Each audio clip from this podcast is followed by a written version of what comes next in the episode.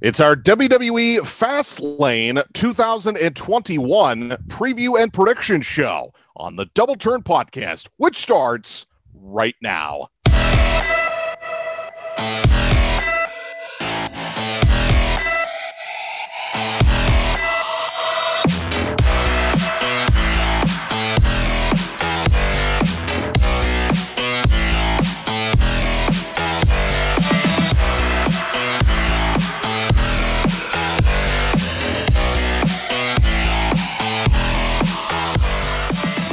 You know, I always make jokes about this pay per view and how I always confuse it with the other tremendous pay per view from World Wrestling Entertainment called Roadblock or Roadblock End of the Line with your boy Triple H. I don't know why I do that, but I love it and I'll continue to do it because uh, this is a pay per view before WrestleMania. And uh, this will be the first pay per view in which uh, it's going to be under Peacock, and it's the last pay per view before WWE will have fans in attendance for a major show. I don't know if they're going to do it after WrestleMania, but I'm just going to stick with this is the last show that they're not going to have fans in the building, and I'm going to stick to it until I'm proven wrong. It's the Double Turn Wrestling Podcast, Boss Ross and the J Man. It's that time of uh, the session where it's uh, predictions time. We're already in March. I can't believe we are already almost three months into the year of our Lord 2021. Seemed like 2020 lasted like 17 millennium, and 2021 is already breezing through here. We've got some quick bit news before we get into preview and predictions for this splendid pay per view. I only say that because there's five matches, and uh, I don't know how I feel about it. So before we get too much further, J Man Jorge, how are you, sir? I'm doing great, buddy. It's good to see you. Good to be back on the show Thursday night. I pretend like I'm a guest, but I I'm the co-host and I run like everything about this. So I, I don't even know why I always say it's good to be back. Maybe I mean to say it's good to be back here on a Thursday night lovely skies behind me or in front of me. Um, daylight savings is over for our pals in California and the Midwest and the East Coast. So mm. thankfully, Arizona doesn't have to go through daylight savings, which is probably one of the better things of our glorious state. And yet, um, uh, and yet, we're going to be well. We already have creeped into the high 80s again. I am not looking forward to 90s, hundreds, and 110s. Yeah, we, if we can hold off on that for just a little longer, yes, we could hold off on that for just a tad bit longer. I'd be fine with it. But overall, to answer your question, I'm doing great. You look beautiful. This podcast is beautiful. Let's have a beautiful evening. You can find this show and every other episode of the Double Turn Wrestling Podcast. You can find it as the Double Turn Podcast. I just throw in wrestling because that's what we talk about. We talk WWE, we talk AEW, we talk New Japan, we talk Impact, we talk uh, we talk NWA sometimes. We talk everything. That's what we do on this show. And uh, you can find this show and every other show that we've done since SummerSlam Review Show of 2018 on one of our many platforms Spotify, Apple Podcasts, Google Podcasts, Stitcher, Breaker, Radio Public, Pocket Cast, Castbox, and the Anchor app. You can find us on Instagram at the Double Turn Podcast, Ross the Robots 85, and the one and only J Man 19. I flipped up the script on you there. I know. But it was just top of mind. What can I say? Fastlane 2021. J Man slaying the game. Make sure we got to hit him with J Man slaying the game as usual. Excuse me, J Man, of course, slaying the game on our Instagram page. In case you missed it, or in case those of you that have been following us, we have a very exciting episode coming up in just a couple of weeks. Because, of course, this show is the preview and prediction show for Fastlane. Then, of course, next week we have a review show of this fine pay per view. And then a TDT's Classic series. That's right. We took a little bit of a hiatus from them. We did them for almost a year. We said we were going to take a break from them, do a couple other things, which we have done. But we figured it was finally time to do Stone Cold Steve Austin versus The Rock. There are three WrestleMania matches, and J Man and I are going to have our fight about 15 and 19 that's coming up in two weeks from this episode, ladies and gentlemen. I'm looking forward to it. Plus, it's Stone Cold and The Rock. How can you hate it? I mean, It's Stone Cold Week. yes. Yes. Which, uh, of course, we just passed uh, 316. So, of course. I, uh, I cracked uh, one beer for me and one in your honor since you don't drink.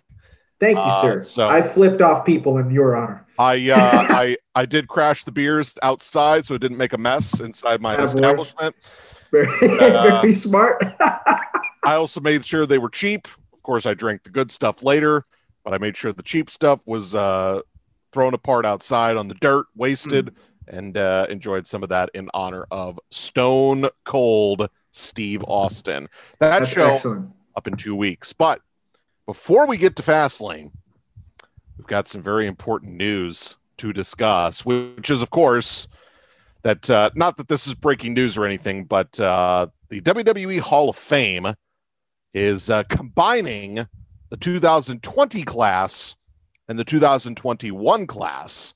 So, which of course, again, that was not breaking news, but a lot of us have kind of forgotten about that because this time last year, and again, not trying to rehash old memories, I'm just saying, this time last year, uh, we were kind of locked down as a country.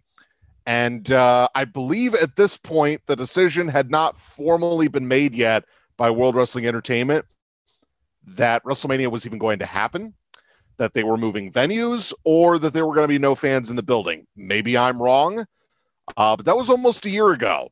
What, of course, we ended up with was a two night event uh, with no fans in the building. They also moved it to the Performance Center.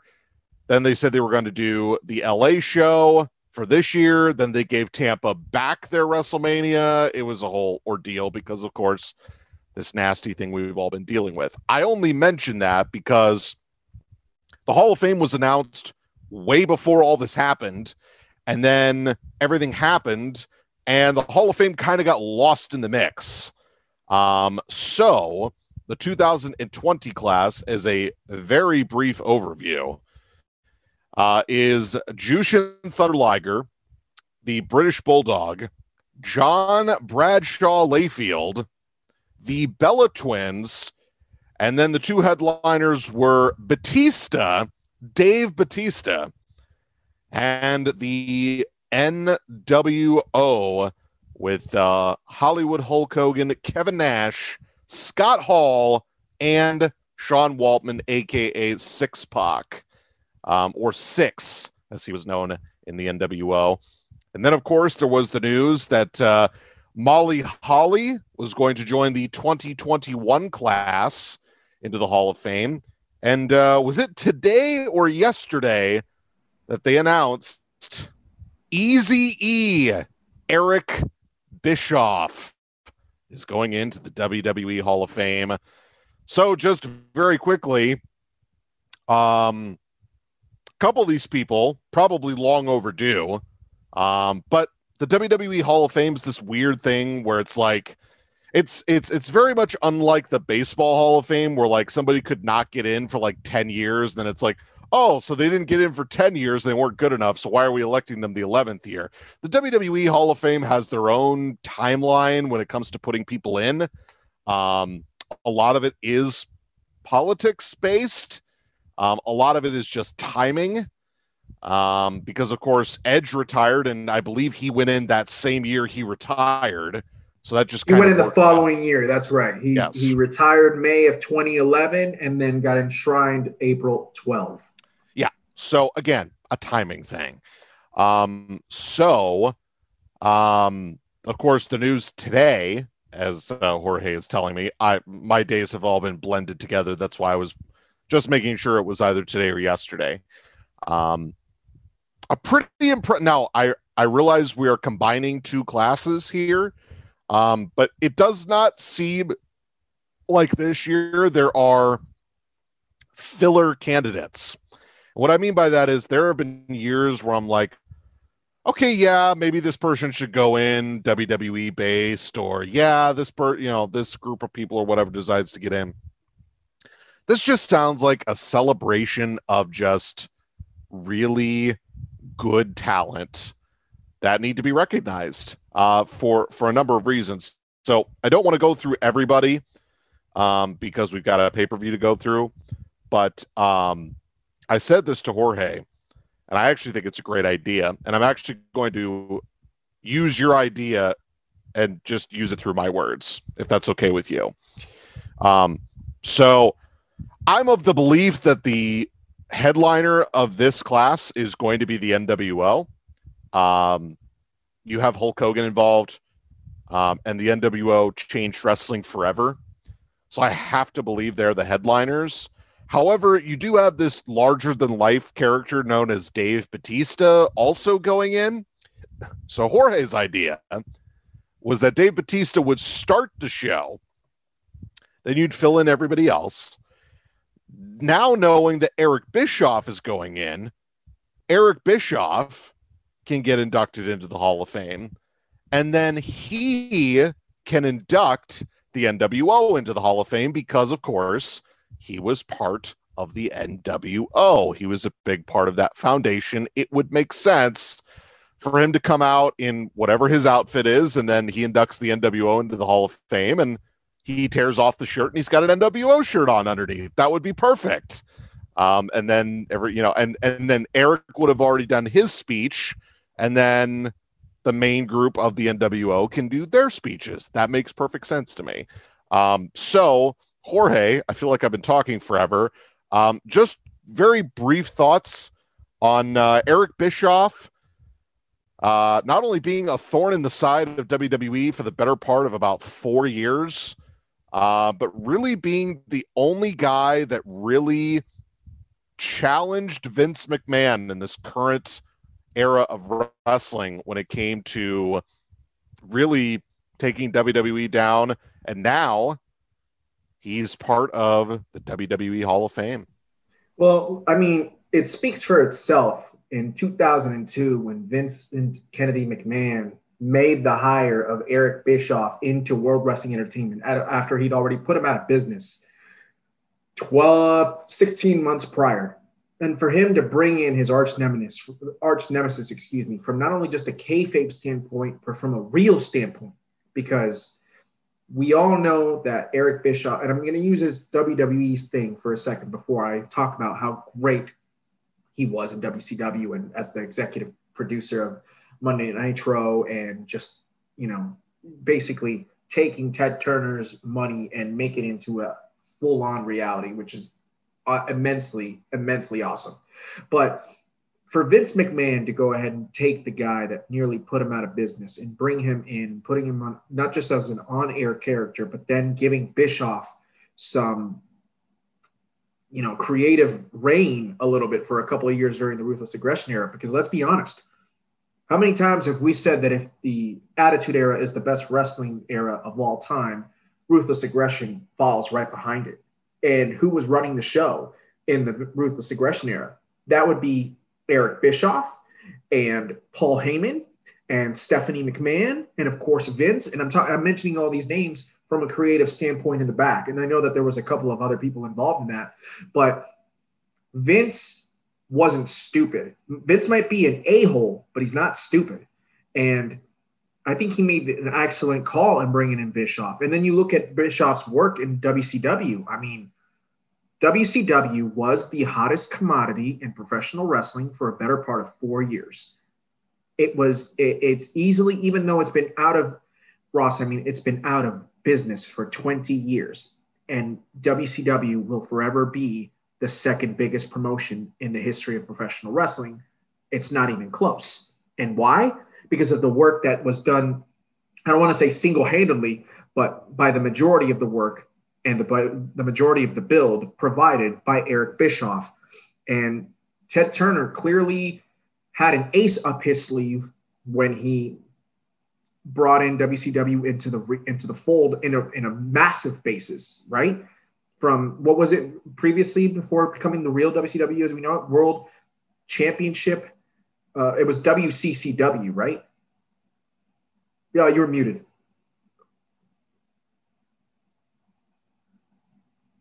So it was it was World WCCW class. World Class Championship Wrestling. Thank you. So it was like the South Wrestling, and it united with the NWA because Ric Flair was the NWA World Heavyweight Champion, and then WCW bought. It, they came together, and yeah, that was all well and good, but it wasn't until 1995, and even 1995 still kind of sucked. Ass Ross. It was 96 where it just blew everything out of the water. And again, Eric Bischoff, Eric Bischoff single handedly revolutionized professional wrestling in the sense he forced Vince McMahon to create the Attitude Era and forced Shawn Michaels and Triple H to make D-Generation X to fight against the NWO. And if we don't get Eric Bischoff in pro wrestling, we don't get professional wrestling in the late 90s as it was.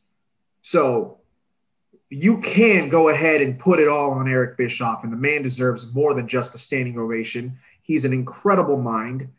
Um, I mean, he brought he he was brought in in late 2019, even though his tenure wasn't very long. But the reason why he was brought in the second time around was because Vince wanted a liaison for another major network. And that's why Eric Bischoff was the executive director of SmackDown for like eight months to make sure the transition of WWE onto Fox went smoothly. And he wanted somebody that had the knowledge of how to work with another big network. Because obviously, WWE has had USA in their back pocket for years, but Fox is a completely different animal. And so he needed somebody that could do that. And because of Bischoff's work with TNT for so many years, that was the best case scenario. And I think it's worked out flawlessly. And Eric Bischoff's career is flawless. I mean, yes, has he made mistakes booking wise along the way? Sure, but so has Vince McMahon and so has everybody else.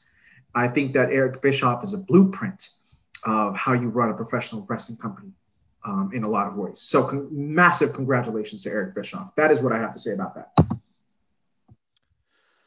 Indeed. So I'm, of course, under the presumption that if they're going to uh, let people into WrestleMania, then I would imagine that they are going to sell a limited amount of tickets to the Hall of Fame ceremony. I would I'm reading- presume. I'm reading something different on that, buddy. I, I read, um, and I don't mean to interrupt. I just read um, they're going to do the Thunderdome potentially for the Hall of Fame ceremony. So watch out for that. All right. All right. That would be a dumb decision, if you ask me, but what do I know? I'm just letting you know what what, what was uh, making the the rounds. I apologize.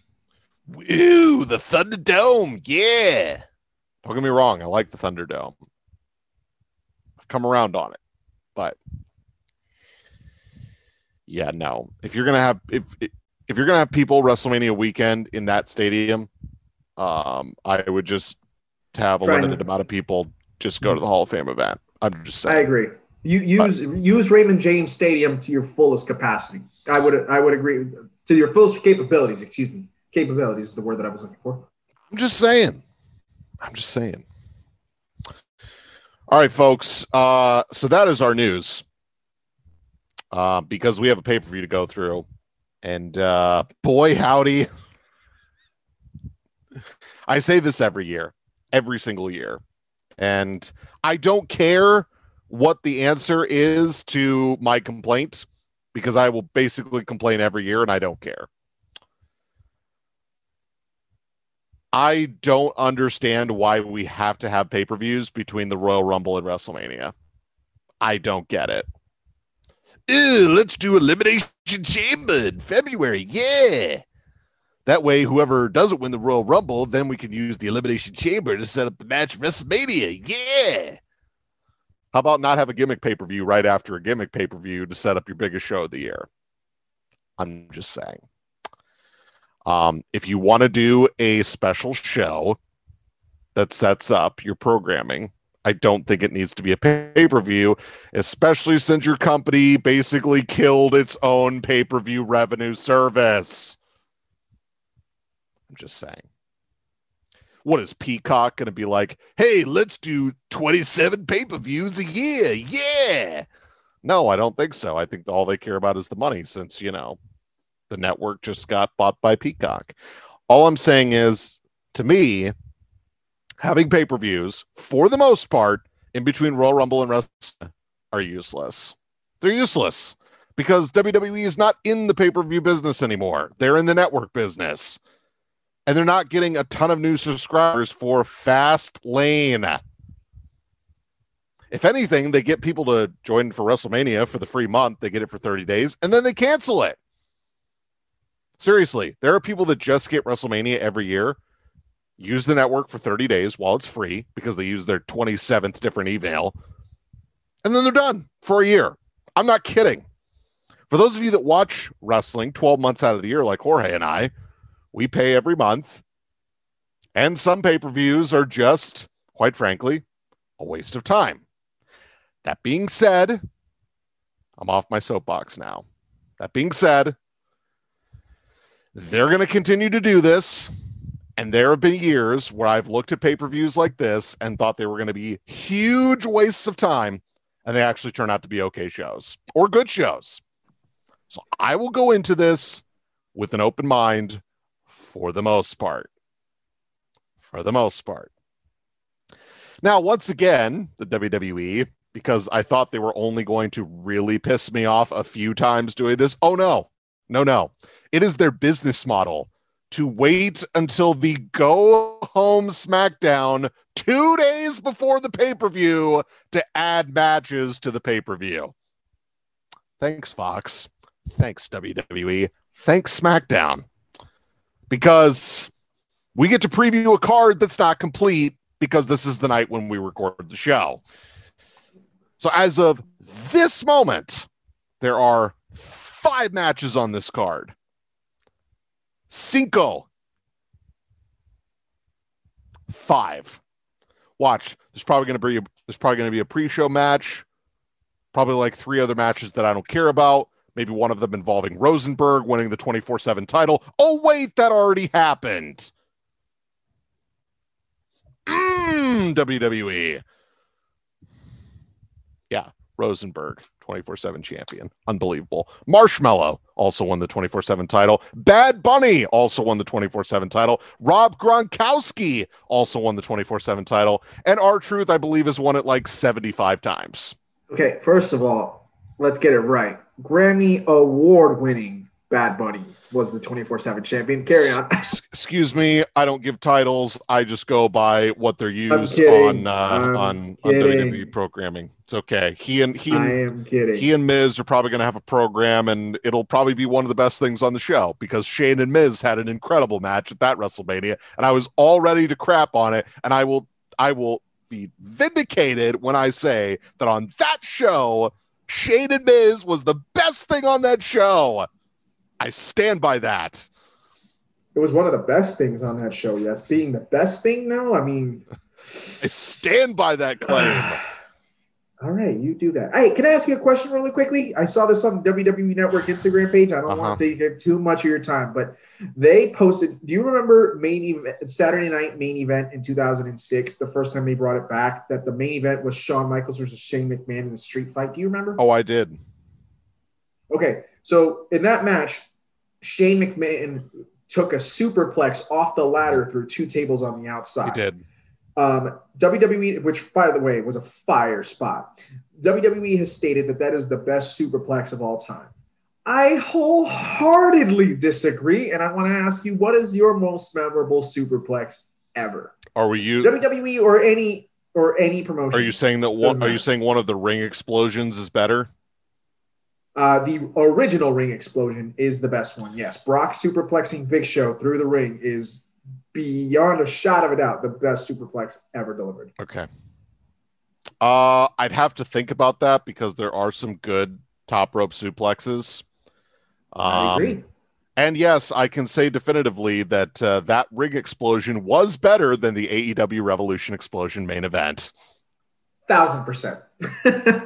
Thousand percent. By the way, let it be known right now that the last two weeks of AEW Dynamite have been absolutely brilliant television, as have NXT. I've been posting it on the Instagram page all day. Please watch Dynamite.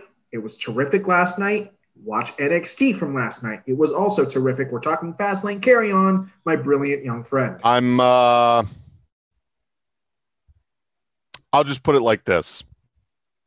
I think I am in the minority when I say I did not like the Thunder Rosa Britt Baker match.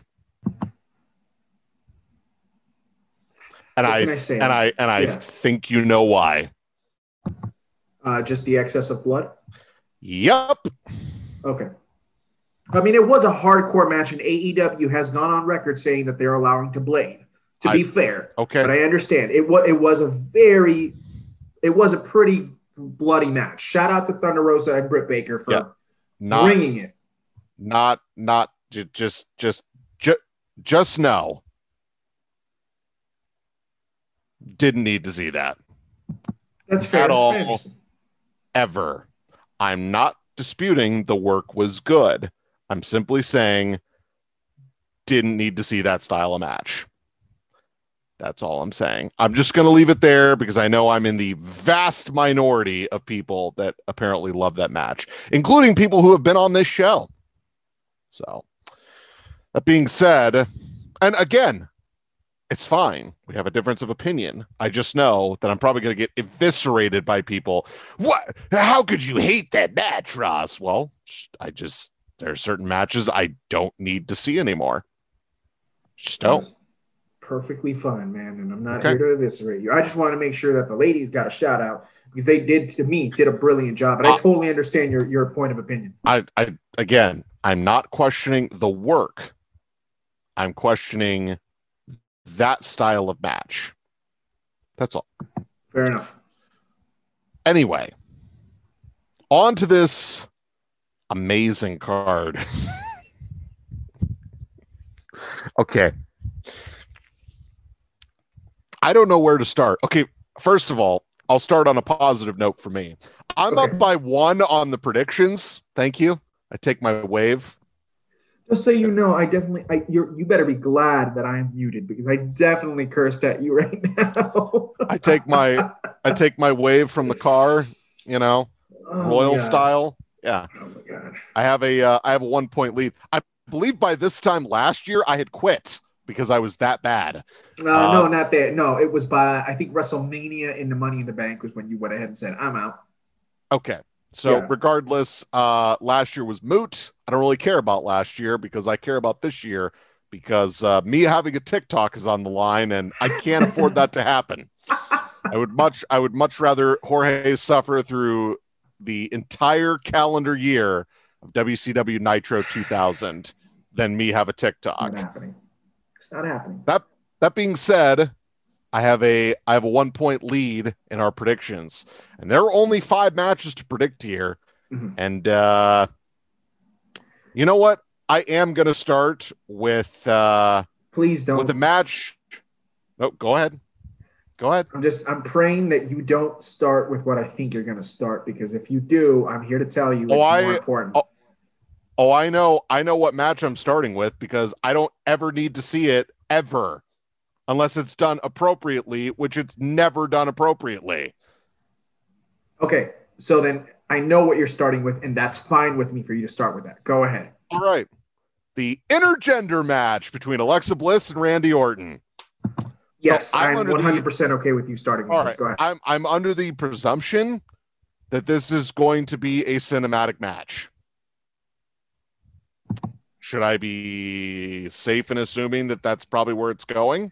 You know, I hadn't thought about it, but to be fair, I probably agree with you. I think it probably makes the most amount of sense. It does, especially because we all know that the fiend is coming. Okay. So, regardless, um, I understand where they are going with this angle. I could have done without the black bile coming out of Randy Orton on Raw TV. Could have done without that. Um, I, like many of you out there, have totally, for the most part, totally given up on the Fiend character. Okay. Maybe it's not most of you. Maybe it's only some of you, or maybe it's 50 50. But This is dead. Oh, and mind you that uh, Randy Orton killed the Fiend. Killed. Burned him. But we're supposed to forget that because he's spooky and supernatural. And Alexa Bliss is under his spell. So, if this is a cinematic match, I have no problem with it. If this is a wrestling match between Randy Orton and Alexa Bliss, I have a big problem with it. But I don't think it's going to be. So, because of that, I will say that either this is going to be a no contest or Alexa Bliss is going to win. So, because that's a cop out answer, I guess I will say Alexa Bliss is going to win because Bray Wyatt is going to do something that just totally incapacitates Randy Orton. So, I guess if I'm being fair, my vote would be for a no contest, but because I'm not going to pin myself into that green spot on a roulette wheel, I'll just say Alexa Bliss wins. Um, I'm going to agree with you. Well, first of all, I want to go ahead and give a shout out to your buddy. Said is it? If said is the answer. I think you've been on this podcast on a multitude of uh, times. So shout out to him. He's uh, he just went ahead and commented on one of our posts. So I very much appreciate that, Cedric.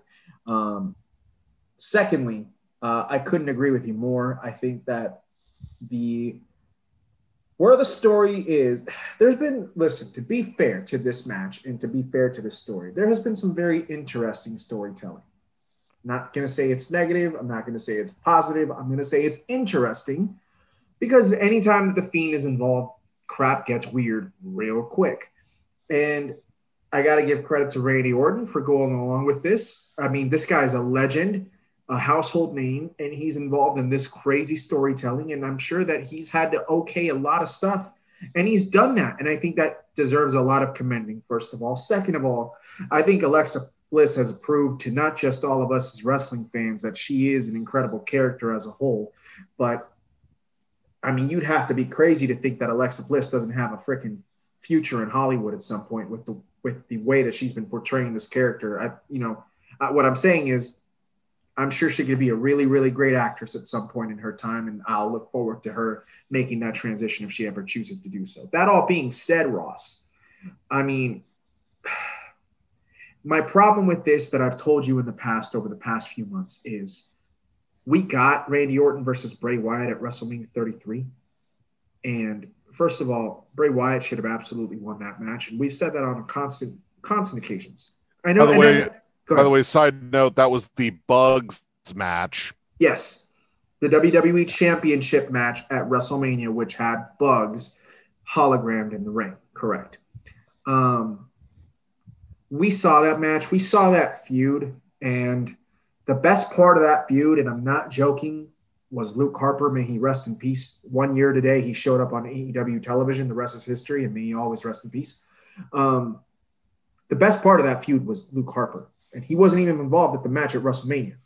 Um, and then they had their weird ass House of Horrors match at Backlash the following month. That what that wasn't even for the title.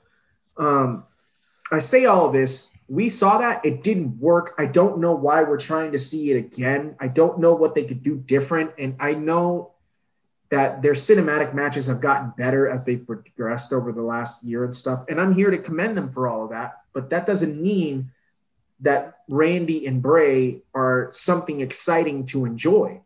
Um, but I'm sure that Alexa and Randy are going to have a lot of fun with this. I'm sure that they're going to get really creative with this. And I'm sure that it's probably going to be a lot better than what we're thinking. Ross, remember a year ago, a year ago, you and I and the whole wrestling planet was ready to take a huge dump on the Boneyard match between Undertaker and AJ Styles and take a huge dump on the Firefly Funhouse match between John Cena and Bray Wyatt. And both of those ones, both of those matches, I'm here to tell you, probably should have been nominated for an Emmy. No joke. That's how great, compelling television they were. That being said, those two are those two things were completely brilliant and it's been hard for anything around the wrestling globe to be able to top it with the exception of stadium stadium stampede excuse me. And even then it didn't top it. I would say stadium stampede stands on a hill alone alongside those other two matches that i just mentioned. I'm going to alexa bliss too. I know that was a lot of things to say there ross and i apologize for taking so much time but I, think you're right. Going the cinematic route is the best way to go. I don't need to see Alexa Bliss take. I mean, I guess I could see Alexa Bliss taking an RKO. That's all. That could always be fun. Randy Orton giving RKO's to no matter what gender you are is just tremendous. And the last time a woman wrestler took a massive, massive move from a male wrestler, I marked out hard. Shout out to Baron Corbin giving an end of days to Becky Lynch. So we'll have to see. I think cinematic match is the way to go, and I think Alexa bringing back the Fiend is also probably the most logical sense. Remind me at the end if we have time. I want to talk about two different wrestlers because you bring up a name, and it makes me think of another name of two guys that could be pushed to a specific level if they're given the time and the effort that some of these other programs are given to. So just promise me that if we have time, if we have five minutes, if we have two minutes, I don't care. Just remind me. Got it. I'm jotting it down right now. Okay, excellent. Uh, so we are both picking Alexa Bliss, and we are both picking the fact that we hope this is a cinematic intergender match in which Bray Wyatt will show up, and we're going to see the Fiend Bray Wyatt versus Randy Orton at WrestleMania instead of uh, Randy Orton versus Edge, which I would have preferred, but that's okay. As I don't I. book the show. Also, uh, because you brought up uh, Cedric, um, yeah, Cedric's the man. He he's got yeah. his own thing. He writes a column. He does his own show. Uh, I have been a guest on his show several times. So big shout out to Cedric. Thank you for supporting show. I hope to be on with uh, you and Ben again very soon uh, in some sort of capacity, bringing back the old Turnbuckle gang from our Arizona State days. So just big shout out there as he commented on one of our pages. Yeah, sure. uh, I am going next to the WWE Women's Tag Team titles because apparently, okay, I've said this so many times on the show. I'm just going to breeze past the diatribe I would normally go on and just say that the WWE doesn't care about tag teams. They just care about odd couple tag teams becoming champions, feuding, and then losing the belts. That's what they do all the time. And they're going to do it again here, most likely. Yeah. And by um, the way, it's not what they do best. Let's be very clear.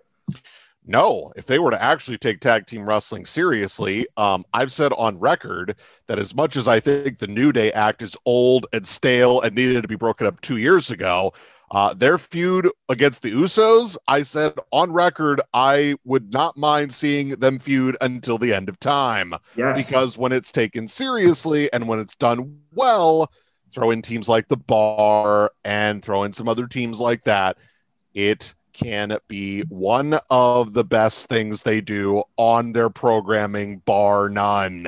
100%. I just say these things. That being said, Nia Jax and Shayna Baszler have apparently taken Reginald under their wing after uh, Carmella fired him as uh, what's the title he had with her?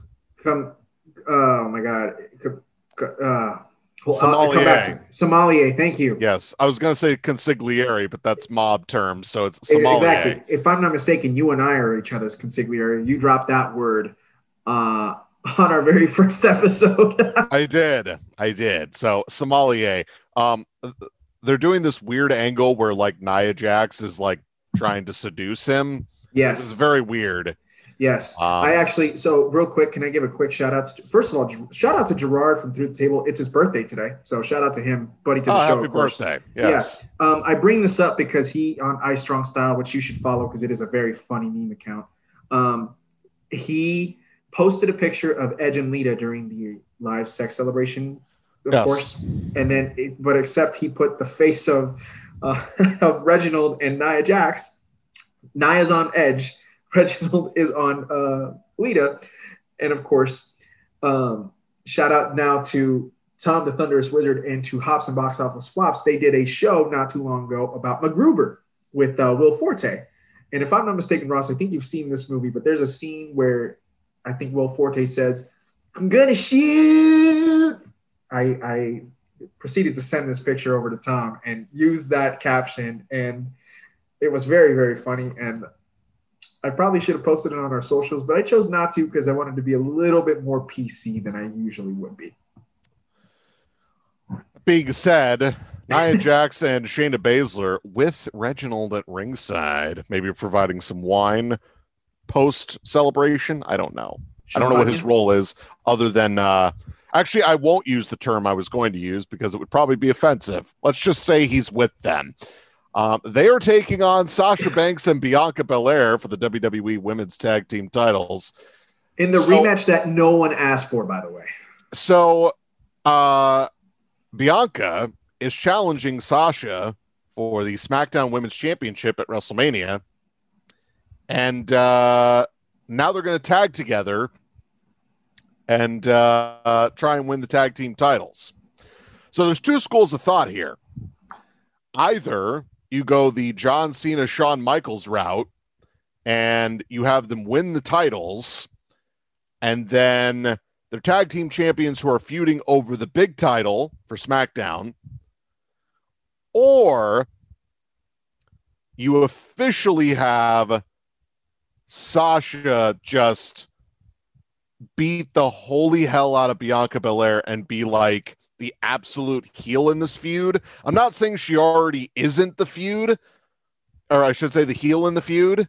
Um, but maybe you need to make that a little more clear so that the fans get behind Bianca. Despite what you do in the match at WrestleMania, I think you need to have the fans cheering Bianca Belair in that match if you want the appropriate response to happen.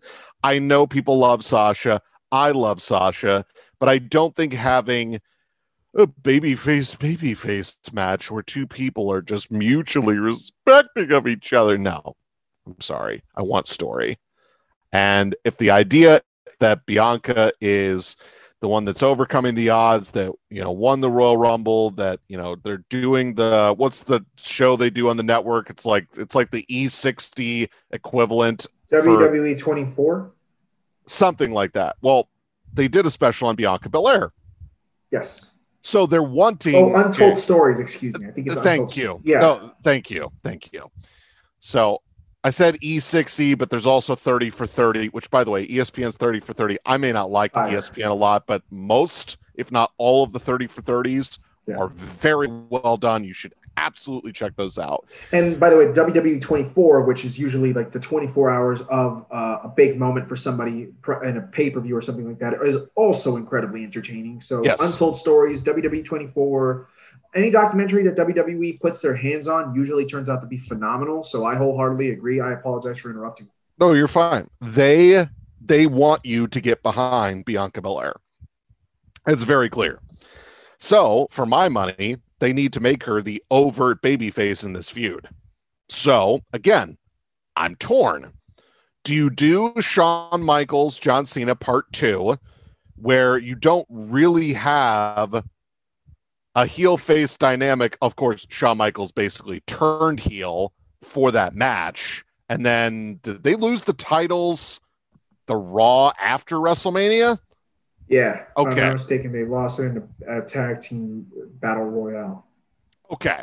There you go. So yes.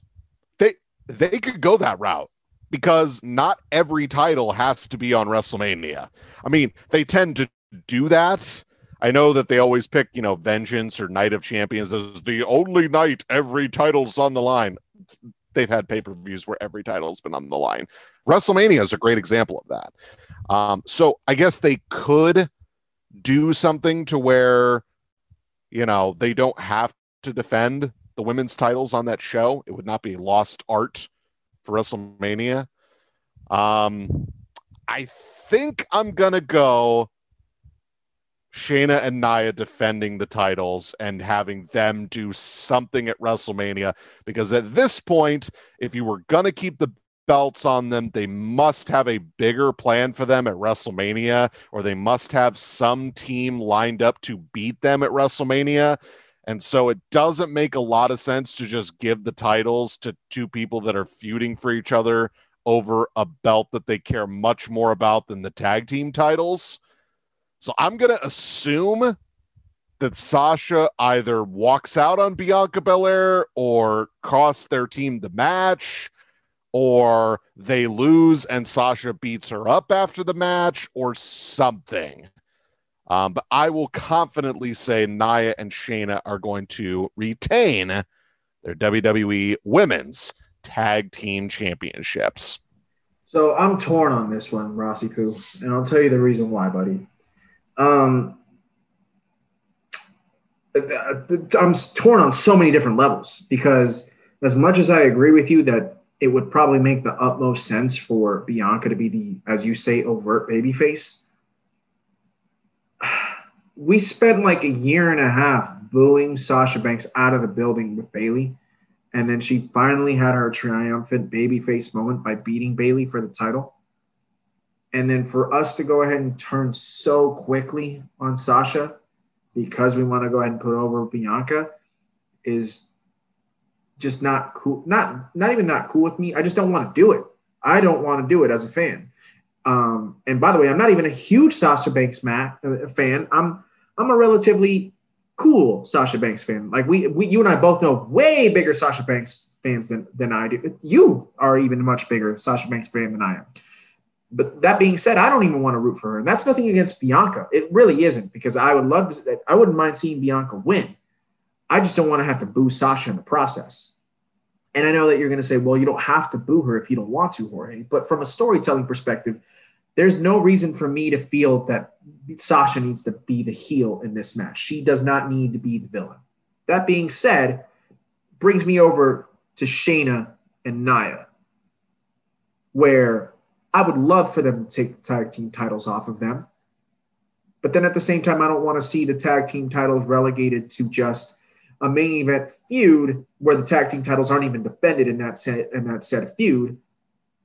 But I want to see Shayna and Nia break up so badly, and I want to see Shayna versus Asuka so badly at WrestleMania, even though we're going to probably get Asuka versus Charlotte that I don't even know what to think or how to feel about this match. Do you do you see how my emotions are so all over the place and just so whacked out right now? I I already gave my explanation about how it just like there's there's a multitude of yeah. ways they could do this and you're right that uh you know Sasha has this very weird way of being loved, but also playing the heel character, but still being loved, but then being an overt baby face and still you know what it is? loved, and it's very weird. I I hate to say this because I don't want to give her that much credit, but damn it, she this is exactly what Eddie did back in the day, and I don't want to give Sasha that much credit, but damn it, she's doing what Eddie did, and she's doing it well, and I have to go ahead and commend her for that she she is giving me hardcore Eddie vibes in a lot of great ways, and I know that's what she wants to do because Eddie's her hero.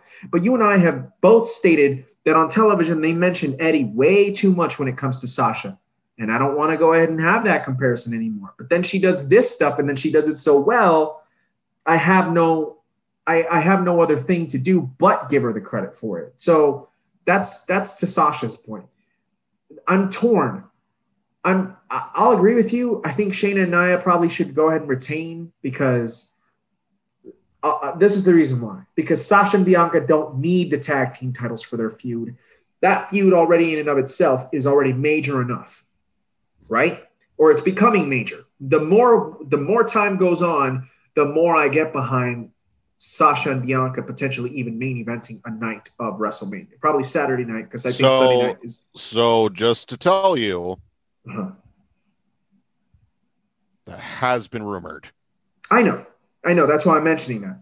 However, um, however, I will tell you hmm. definitively, I'm not okay with that decision. I'll be honest with you. I don't think I am either, but I understand why people are. Because to because, be fair, go ahead. Because, well, okay. I don't care how this sounds. If you're telling me the main events of your WrestleMania are not the two world titles with the people that you're having in the two world title matches, I think it's a mistake to have something else made. Now, well, Russ, if Drew McIntyre isn't winning back the title, why is he main eventing a show? Because it's Bobby Lashley who's main eventing the show, and there's a huge difference. I, I Okay.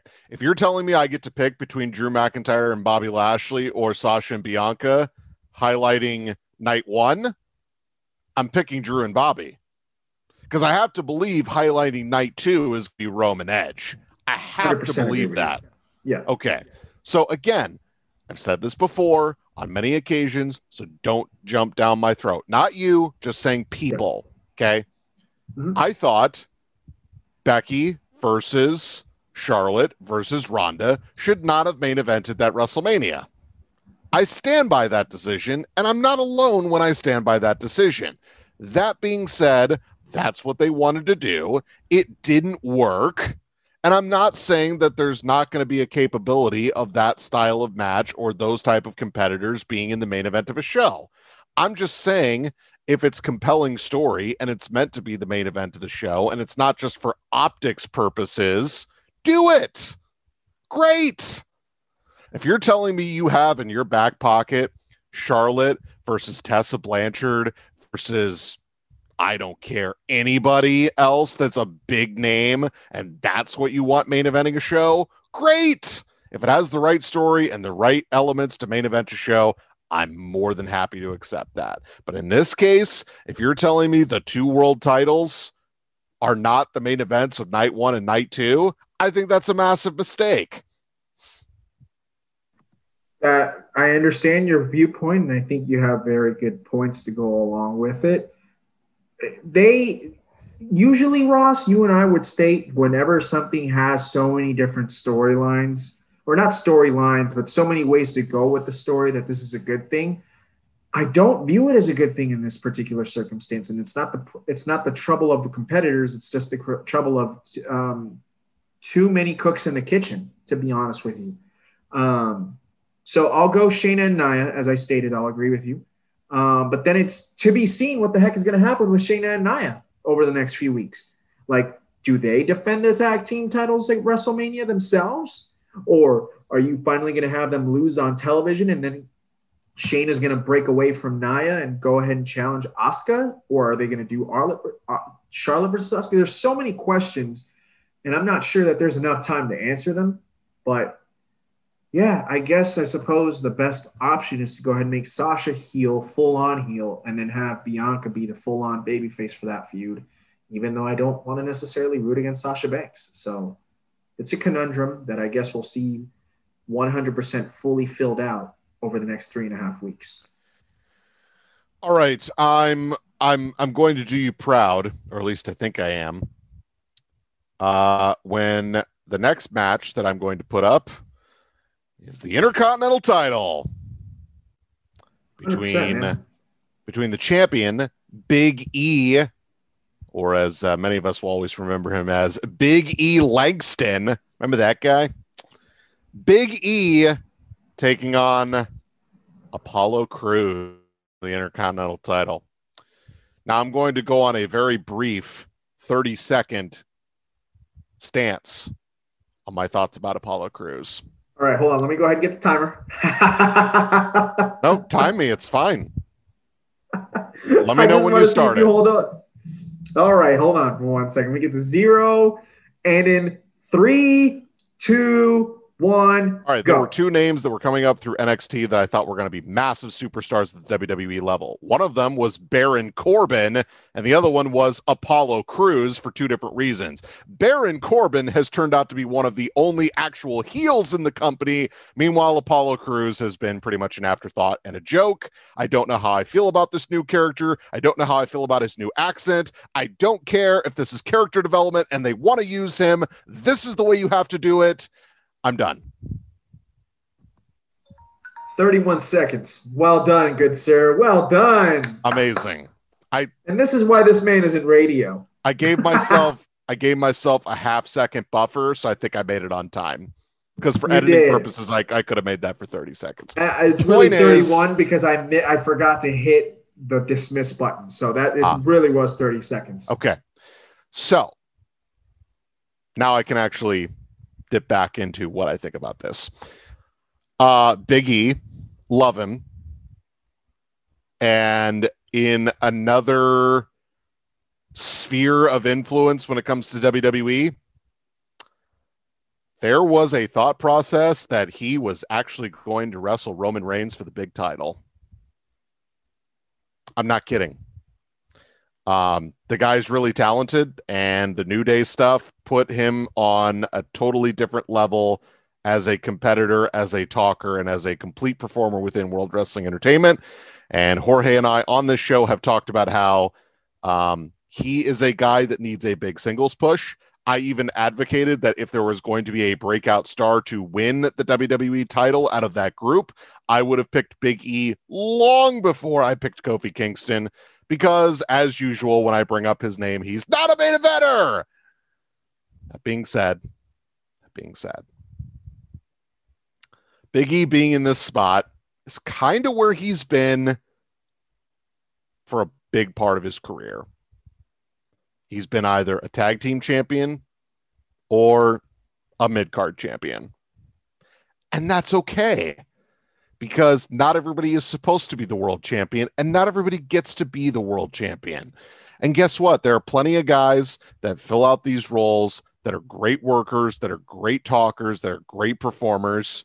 And just because they don't win the world title doesn't diminish what they are to themselves or the company they work for. I could list a handful of guys that never won world titles that I would consider upper echelon talents in the wrestling business.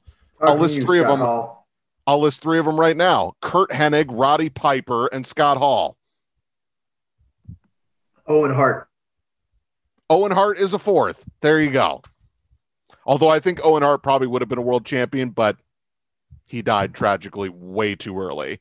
That being Rest said, peace, that being said, that's four names right there. And I don't think those four names need to speak any more clearly of the fact of their legacy in wrestling and how people think of them as performers. That being said, I'm not saying Biggie Langston is on the same level as any of those four guys. What I'm saying is that him staying at this level is not a bad thing. However, if you are going to go, if you are going to purposely make Apollo Crews a big part of your television show and change his gimmick and have him win matches, I've said this before. If you're going to push a guy, just push him. If it doesn't work, you stop pushing him.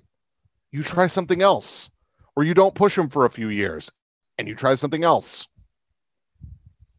This is this is normal. Okay? So I don't think there's any other choice other than I think Apollo Crews has to win the title.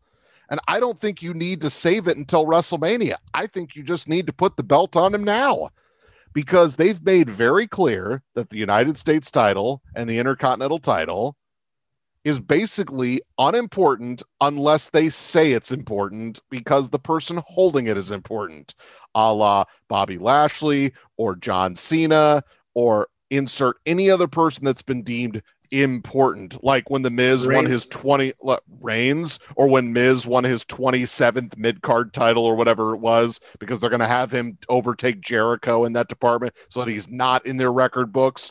The point is, if you're going to guy, just push him. And I'm also not a big fan of like having 12 title changes on one pay per view. Like, I'm pretty sure AEW did a pay per view where every title changed hands on the same show. It was dumb.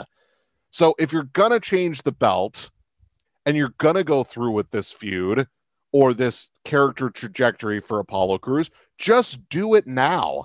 If it fails and you want to be done with it by Money in the Bank, or you're really done with it by SummerSlam, or hell, if you're just done with it whenever, at least you decided to give it a chance. So, for my money, does Big E having the Intercontinental title really do anything for me for WrestleMania? No. Does Apollo Crews and this new gimmick feuding with somebody at least intrigue me for WrestleMania? Yes. I'm not saying it's the best route to go, but if you're already going to do this, you might as well stick with it. So I am picking Apollo Crews to become the new Intercontinental Champion. Let me tell you something, Ross, right now. I am shocked by that decision. It has shaken me to my core. And I'm and here we go, Rossi Poo. No, Big E is retaining the Intercontinental Championship at Fastlane, brother. And if I swear to the good Lord in the heavens, if that makes me go two down, I'm gonna be freaking heated as all hell. That being said, Big E has been the best thing to happen to the Intercontinental Championship in like eight months. I mean that with every fiber in my being. I have loved Big E as the Intercontinental Champion for several reasons. One, because Big E is Big E, right? Big E is this charismatic bundle of joy who is a terror in the ring. A terror. A terror in a good way, by the way. Not saying he's not safe. He's on the contrary, very safe but he's a terror. The man is like six foot four, 285 pounds. Like him and Bobby Lashley, seeing them at the Royal Rumble for the two minutes that they were in it together was just majestic, right? These two are just muscle bound freaks who are absolute insane athletes in the same vein as Luchasaurus and Brian Cage are in, in All Elite. Like this is Vince is vision and then they just happen to be really, really good in the ring at the same time, right, Ross? That is what Big and and on top of that, Big E is one of the better mic workers in the game today. The New Day offered him the ability and the opportunity and the in the pedestal really to finally grab a mic and speak his mind. And every single time Big E opens his mouth and cuts a passionate promo, Ross, how many times has he hit it out of the park? I'm pretty sure the man is like 10 for 10. Every time, every time Biggie opens his mouth, cuts a passionate pro. Look at the promos that he cut on the Usos back in 2016 and 2017. Money. The promos that he cut on the Shield, the promos that he's cut on um, Daniel Bryan while Kofi was feuding with him with, with Kofi in 2019 were fire. Every time Biggie's on the mic, it's money. And by the way, you add in the character change and the character development and what they're doing with Apollo Crews, even though I don't agree with the accent. That's the only thing I don't agree about agree with. All everything else, I agree with you 100% about Apollo Crews. Apollo Crews, what they're doing with him right now is actually refreshing. They're actually making him important. They're actually making him matter. And you take a guy who can work like all hell in Apollo Crews, and then he seems confident in the role that he's in today. That's and that's what it all right, Ross. That's what it's all about. Allowing the performer to not only display their talents, but then actually have the confidence to be able to go ahead and push what they want to push out to the audience. And Apollo Crews is actually having a good time. And it seems like him and, and Biggie actually have a terrific chemistry with one another. And I'm going to be honest with you, Biggie versus Apollo is one of the matches I'm looking forward to the most this Sunday.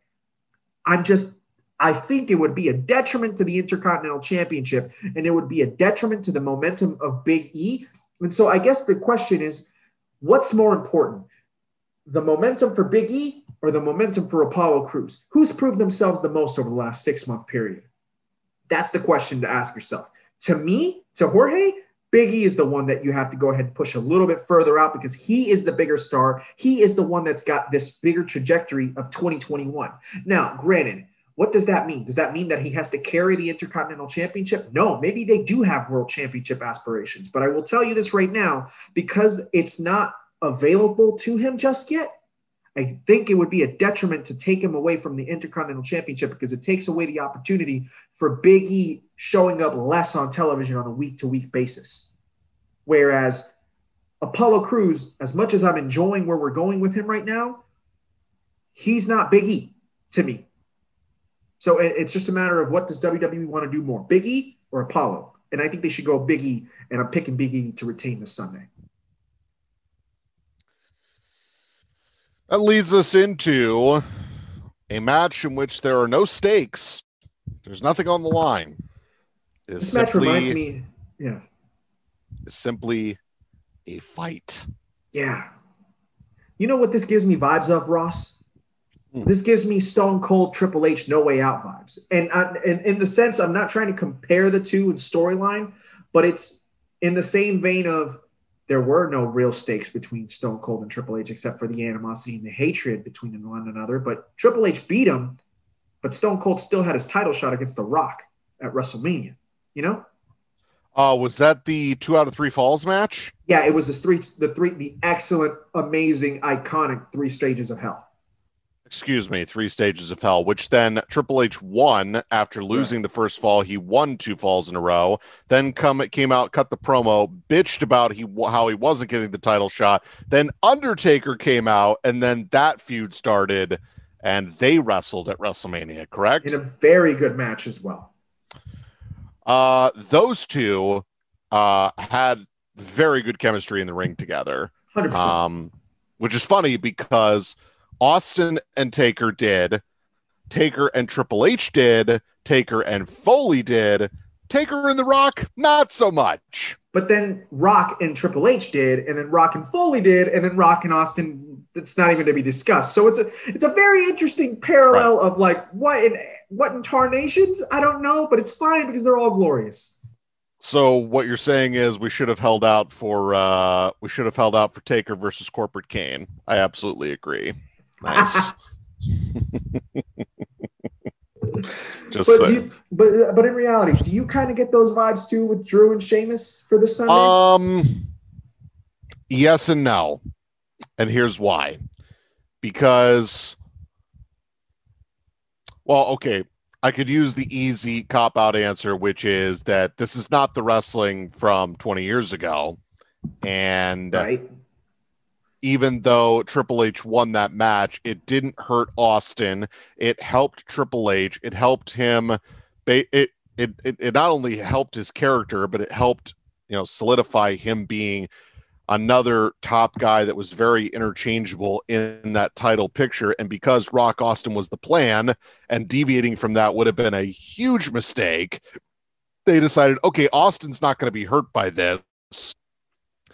So we're just gonna have Triple H get another win, and then down the road, you know, Triple H is going to be even bigger than he was coming out of this, even though he's not wrestling in the main event of the show.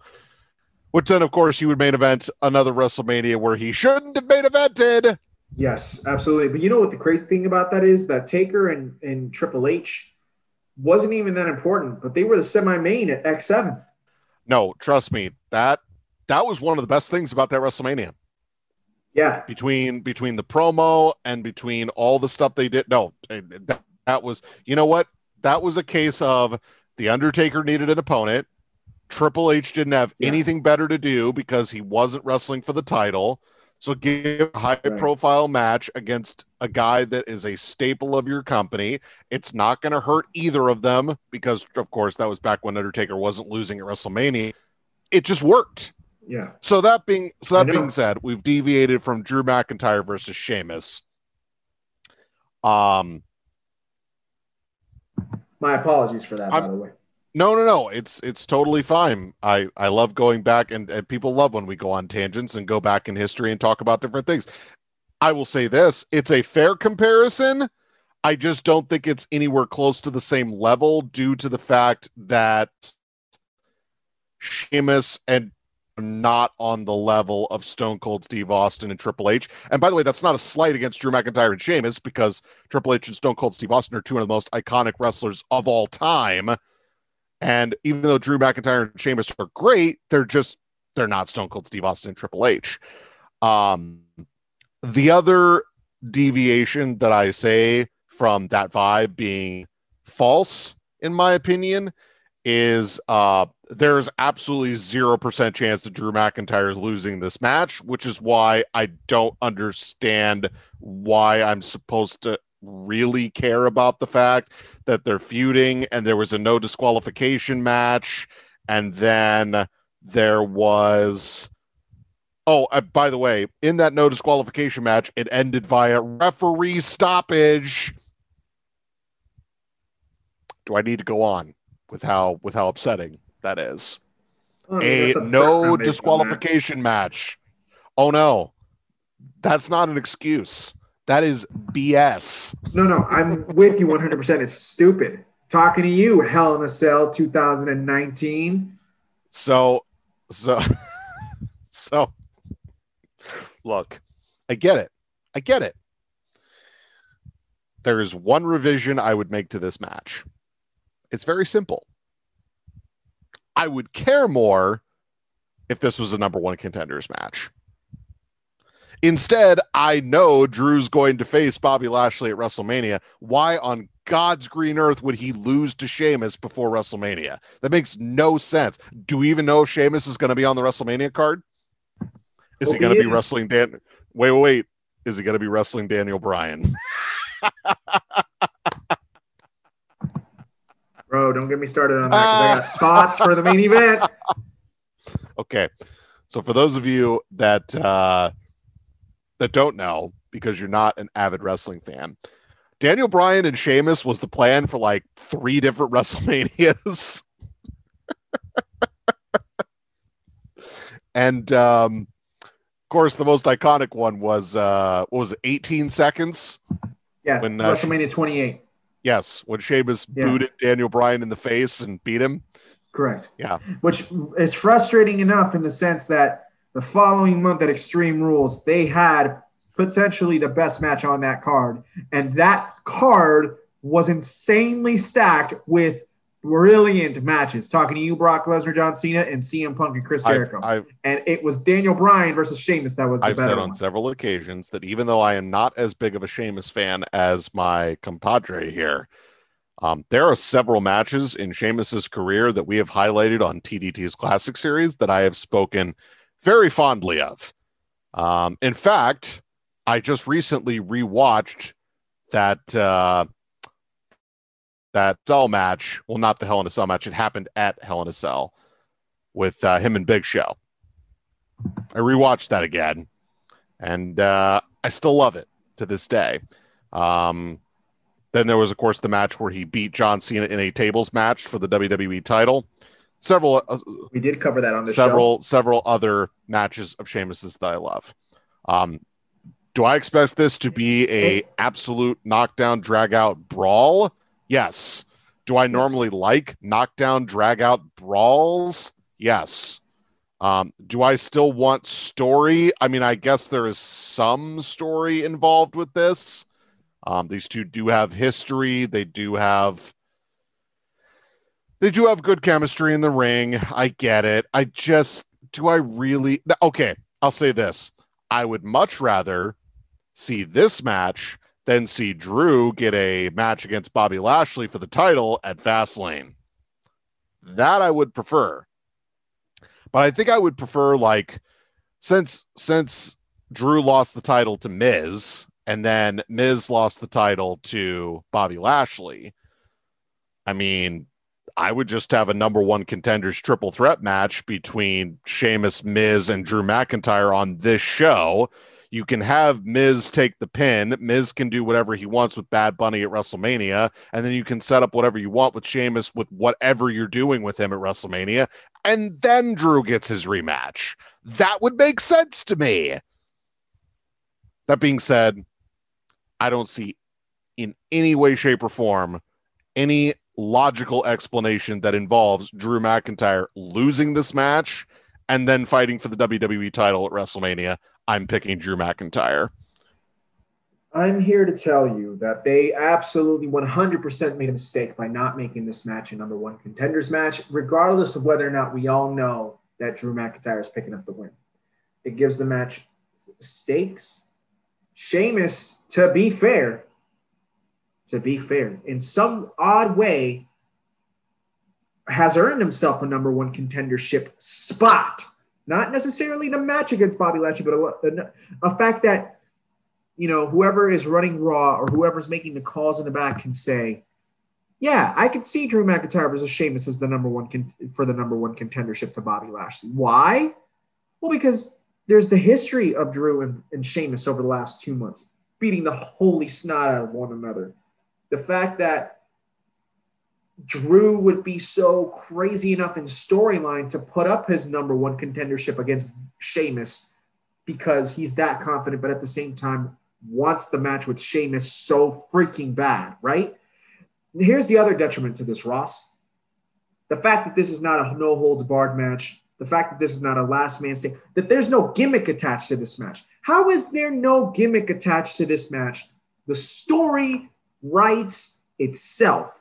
Drew and Sheamus have had these wars against one another. Look at what they did against one another at, at the Elimination Chamber before Sheamus got eliminated. Look at that. You tell me whether or not the story was great storytelling in that match. And then you go ahead and look at the match that they had on Monday Night Raw, regardless of whether or not what the finish was and its stupidity. Because yes, referee stoppage in a no disqualification match. Just beyond idiotic. My point is, why wouldn't you use the cards when the cards are laying right in front of you? This match writes itself. This story writes itself. Drew and Sheamus, number one contendership. Drew wins. He moves on to Lashley. They made it the, the wrong decision making Drew versus Lashley last week that quickly. They did. There were to me, it's the WWE title. It means something. It still holds value. It is the value.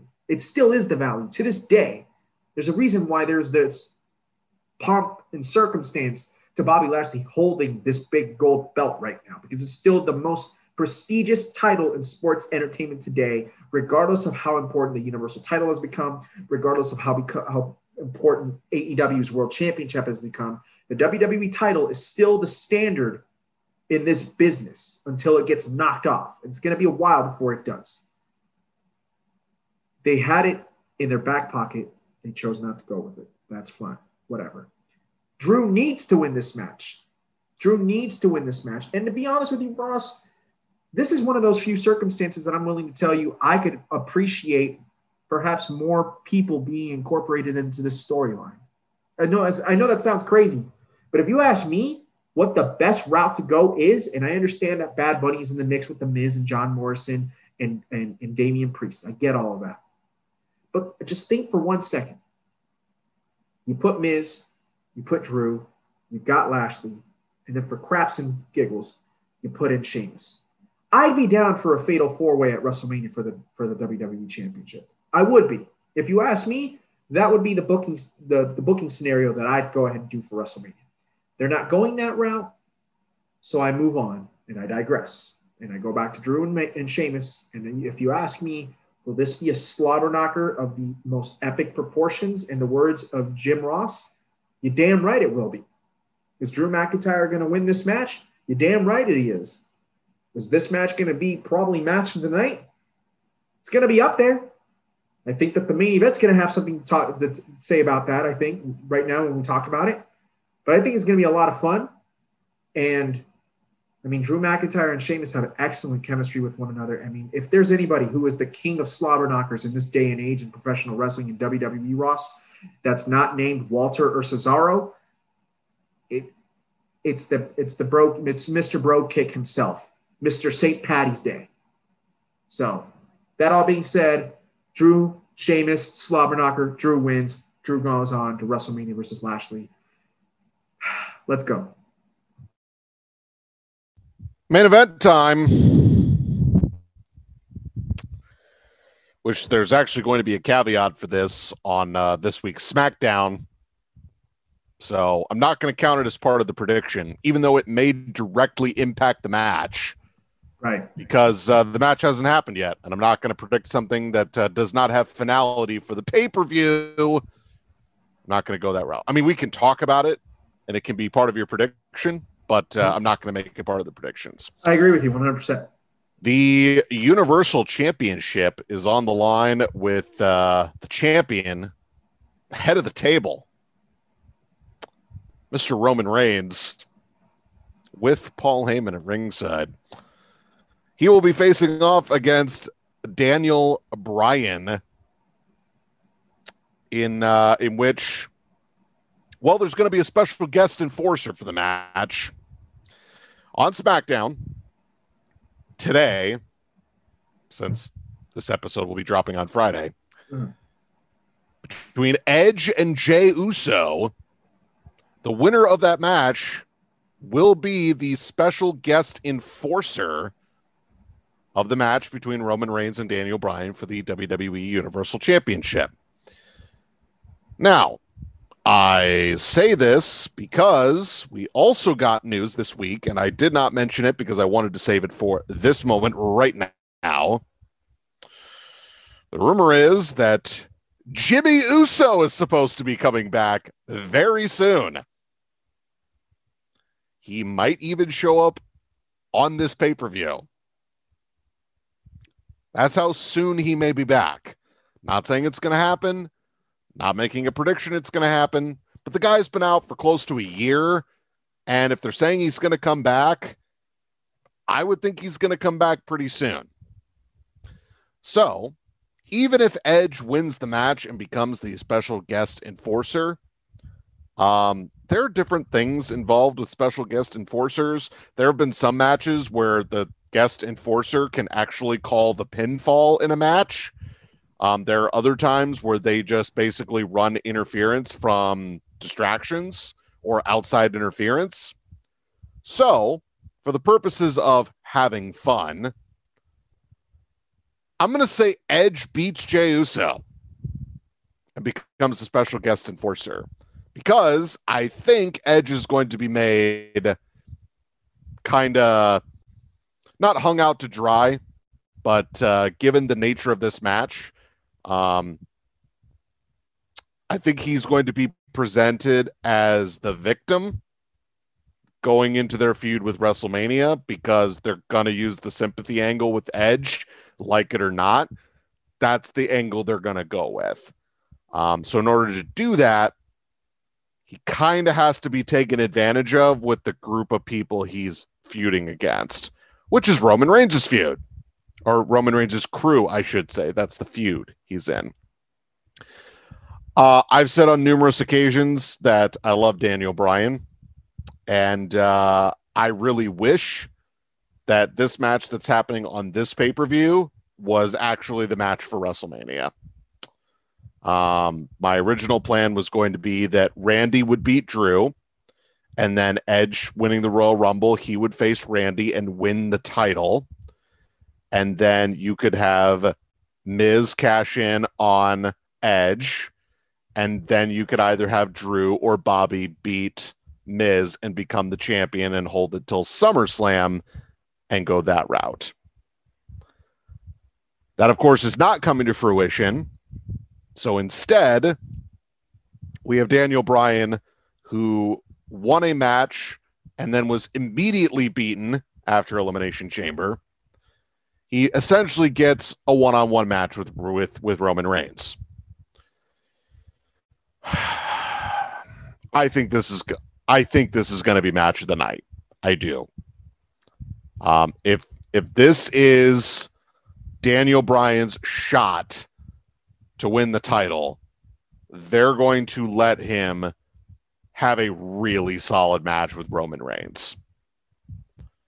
They're going to make you believe that Roman Reigns is actually vulnerable against a competitor like Daniel Bryan.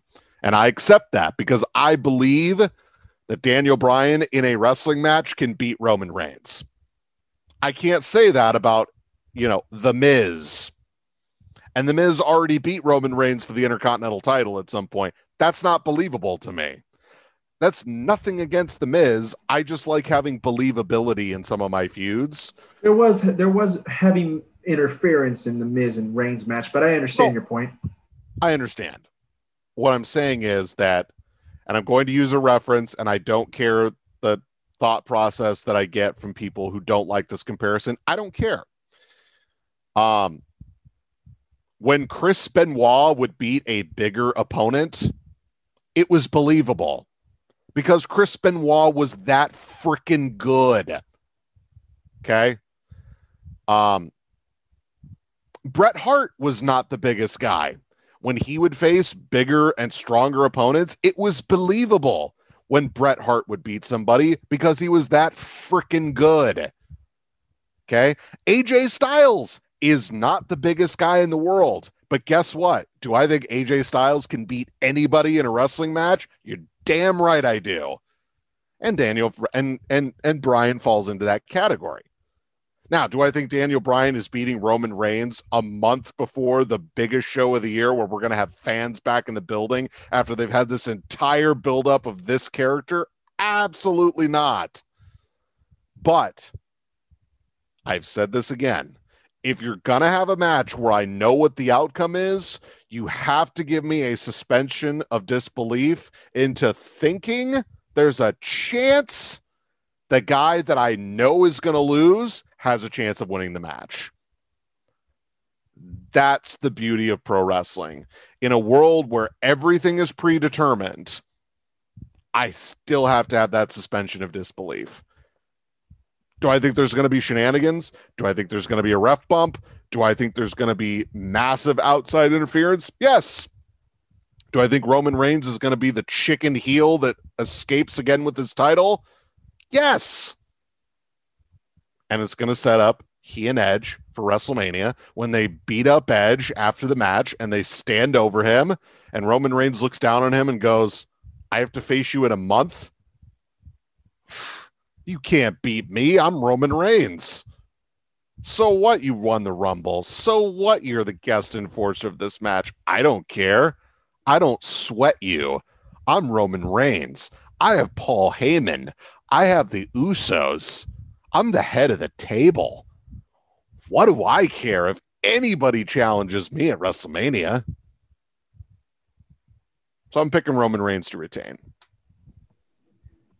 Okay, let me be the first person to tell you that I 100% wanted this match at WrestleMania. I picked Daniel Bryan to win the Royal Rumble. They went Edge. I moved on with my life. And I thought that they were going to do Daniel Bryan versus Roman Reigns at WrestleMania by some type of number one contendership tournament at Fastlane with Cesaro getting a one-on-one shot against Roman Reigns at Fastlane for just a one-off opportunity. That was my booking scenario. None of that came to light. None of it came to life, and it's very frustrating because now Roswell is ahead by one, and it pisses me the hell off. That being said, this match I'm looking forward to absolutely the most as Ross is doing some weird tongue exercises right now. No, but in all sincerity, this is the match that I'm looking forward to the most, the most on Sunday night for a variety of reasons. One, Ross, it's been six years. It's been six years since we got Roman and DB one on one. The last time we got them one on one was their classic at Fastlane in 2015. We all know how that went down. Probably one of the best one on one matches of Roman Reigns' career absolutely just a slobber knocker beast mode of a fight. And I think that we're 100% going to get echoes of that on Sunday. Here's here's the caveat, Ross. And you tell me how you feel about this. For the first time in a long time, the match at the pay-per-view prior to WrestleMania really really has a lot of things that are working for it that could highly affect the WrestleMania bout that is about to succeed it. And what I mean by that, Ross, is I'm not saying Roman is going to lose, but I'm not saying Daniel Bryan's not going to be in a match with them at WrestleMania. The way that the storytelling has gone on over the past couple of weeks, the way that the promos that have been cut by Daniel Bryan have gone, if you ask me, could they put Daniel Bryan in a scenario where he faces off against Roman Reigns and Edge? I'm here to tell you I could see that happening. I could. Would I want that to happen? I'm going to be honest with you. I much prefer that than to see a one on one match of Roman Reigns and Edge. And that's not a detriment to Edge. That's not a detriment to Roman Reigns. I just think that that could make the match even better because let's face it, I think that if you put Daniel Bryan, excuse me, if you put Edge and Roman Reigns in a match together in a main event slot at WrestleMania, you'd have to be silly to actually think that Edge is going to beat Roman Reigns. You'd have to because Roman Reigns is on a whole different level right now looking.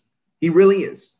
You throw in Daniel Bryan into the mix, Ross, man, woof, just stir it up, stir it up, stir it up, because you have no idea what's about to come out of that gumbo pot, man. I think Edge is going to beat Jey on Friday to go ahead and be the special guest enforcer. And I think Edge is going to go ahead and mess around with Daniel Bryan in an accidental fa- fashion. But I think that Edge might cost DB the victory on Sunday on accident. We just saw last week Daniel Bryan gave a running knee to Edge. You don't think that's going to go ahead and pay its dividends on Sunday? I do. I could see it. Um, I'm not. Te- I'm not saying let's make this as complicated or make this as dumb as The Rock getting involved with John and Miz uh, at WrestleMania 27. I think they can do a lot better than that. And considering how important and how serious they're taking all of this, I'd be all for that, and I kind of want that to happen.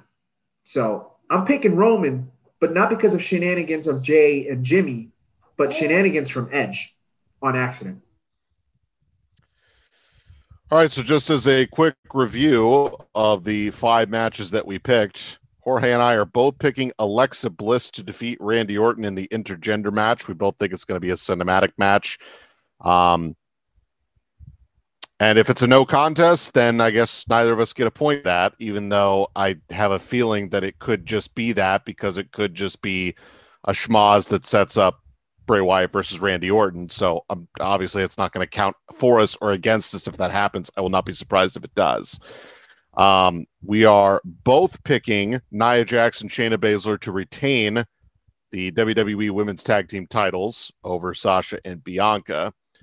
Um, Jorge has Big E retaining the Intercontinental Championship. I have Apollo Crews winning the Intercontinental Championship. We both picked Drew McIntyre to defeat Sheamus, and we both have Roman Reigns retaining the Universal Championship. Oh, just as a quick aside, because even though it doesn't count against the uh, preview, uh, who do you have winning the match on SmackDown and becoming the special guest enforcer? I'm definitely going with Edge as well. Okay. So yeah, that's again, why I think he's going to go ahead and get involved and mess around with the main event. Okay, fair enough. Um, so we have a few moments here, and I told myself I was going to remind myself of this um, because now I was about to remind you of it. Go ahead. Now that we've done the uh, preview and predictions section of Fastlane, um, we did have. So there was a topic that I saw on the internet involving a WWE performer and we had the start of a potential face turn that I totally called and absolutely needed to happen like a week or two ago, and it may be coming to fruition for AEW. So I just wanted to spend a few moments and just ask a question for my co host. So Brian Cage in AEW appears to be on the path of turning face, which I think is a phenomenal decision. Um, one, because AEW needs credible baby faces. Two, that stable is going nowhere with Brian Cage as the head of it. And uh, sign me up for Omega versus Brian Cage. Like, sign me up yesterday. Um, I, I think you need to build Brian Cage as a baby face before you switch the title. So maybe Brian Cage fights his way to get a number one contenders match and he loses his first match against Omega and then gets a match later on and then beats him. I'm not even saying that's the way you do it. All I'm saying is I'm an advocate for Brian Cage turning babyface. That company needs it. And if it's going to lead to him versus Omega, I'm for it. Before I give you the question, I also preface with this. There was a comment that I saw on one of many that I look at that basically called for and these this was the exact words these are not my words so i just wanted to make i just want to make that clear quote the most consistent heel in WWE over the past 2 years needs a run with the WWE title or the universal title that being Baron Corbin. I looked at that post and went, is this person channeling my thoughts right now? I've I've been a huge advocate of Baron Corbin being a top champion. Um, I think it would probably help with fans back in the building because he that character needs to feed off of the fans hating him he also needs to ditch the crown and a bunch of other stuff. But the point is that the Corbin character as a heel, as a champion, would totally work. And I advocate for it in the near future because the guy personifies what a heel actually needs to be. That being said, here's my question to you. Which would you rather see happen first? and which do you think will happen first? Brian Cage, babyface Brian Cage, becoming the AEW World Champion, or heel Baron Corbin becoming a top champion in WWE? It's an excellent question, Ross. If you pressed me,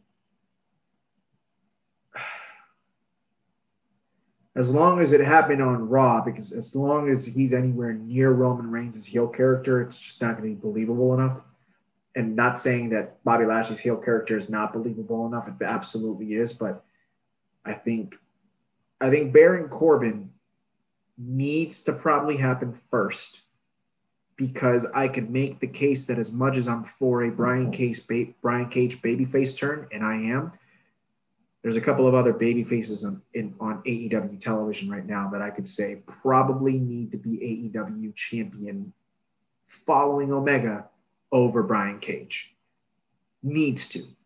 Wants, I'm still going to go the Baron Corbin route because I have, I, I think I've been a Baron Corbin supporter for a really long time. Uh, his NXT run is underrated, the Lone Wolf um, extremely underrated. I don't think it gets appreciated enough. And he forced himself to try and evolve to what WWE wanted him to be on the main roster. And I think that he's done an incredible job doing that. And even though that people hate him, he's kind of wanted them to hate him. And I understand that people, friends of ours to the show, will say it's go away heat. But guess what? Every single time he's on the television, at least for me, he's very fun to watch, unless it's dog food. For the love of God, Oh, yeah, do not- obviously. don't do that. Obviously. But I mean, look at the King of the Ring tournament from 2019. That crowd at Madison Square Garden, Ross, were they or were they not chanting Baron Corbin against Chad Gable? And did he and Chad Gable not put on one of the best matches of 2019 for King of the Ring final? Did they or did they It not? is it it it was it was it was a great match for the position it was put in. Um, it is a travesty what they've done to Chad Gable, and with the stuff that they have had Baron Corbin do and how he has just consistently been one of the best heels that they have had. Um, it's actually unfortunate that he has kind of become an afterthought in WWE right now, and I hope that changes. Um, I will I will end with this comment, and then we will wrap up the show. Um, to me, uh, I speak very highly of the corporate Kane character because of how silly it is and how much I just love it because of it just fit perfectly with the gimmick, and it was a nice change of pace for that character, and all the way around, I just love it. That is how I feel about Applebee's server Baron Corbin. I'll be honest with you. I'd much rather see Baron Corbin wrestle in a black button up and black pants than seeing him in a stupid ass outfit that he wears now. yes. Yes. And unfortunately, that gimmick was killed as soon as The Rock called him the Burger King guy. Yeah, Like and even then, and even then, I still give credit to where credit is due. Baron Corbin opened up the very first show of SmackDown on Fox with perhaps the biggest superstar of all time, and at that moment in time, the most over thing in wrestling in Becky Lynch. So it's like, it's not really a loss. So so I'll say that uh I think Baron Corbin being a top champion is probably going to happen before Brian Cage becomes the AEW World Champion. Let me ask you this. I'll flip mm-hmm. the script on you. Then and we'll end it, I promise. You got Baron Corbin and you got Biggie.